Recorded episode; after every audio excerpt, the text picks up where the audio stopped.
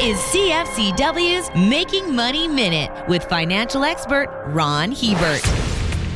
GameStop is an American video gaming and consumer electronics retailer with roughly 5,500 stores worldwide. The financial prospects of the company are considered so mediocre that many professional investors actually bet that its share price would drop. The stock is traded as low as $2.52 in the last 12 months. That was until an army of small investors began pouring money into the shares, pushing them up to a recent high of $483. The profit outlook for the company has improved, but certainly not enough to justify an 18,693% increase in price. We haven't seen that kind of herd mentality since the tech bubble of 20 years ago, and we all know how that turned out.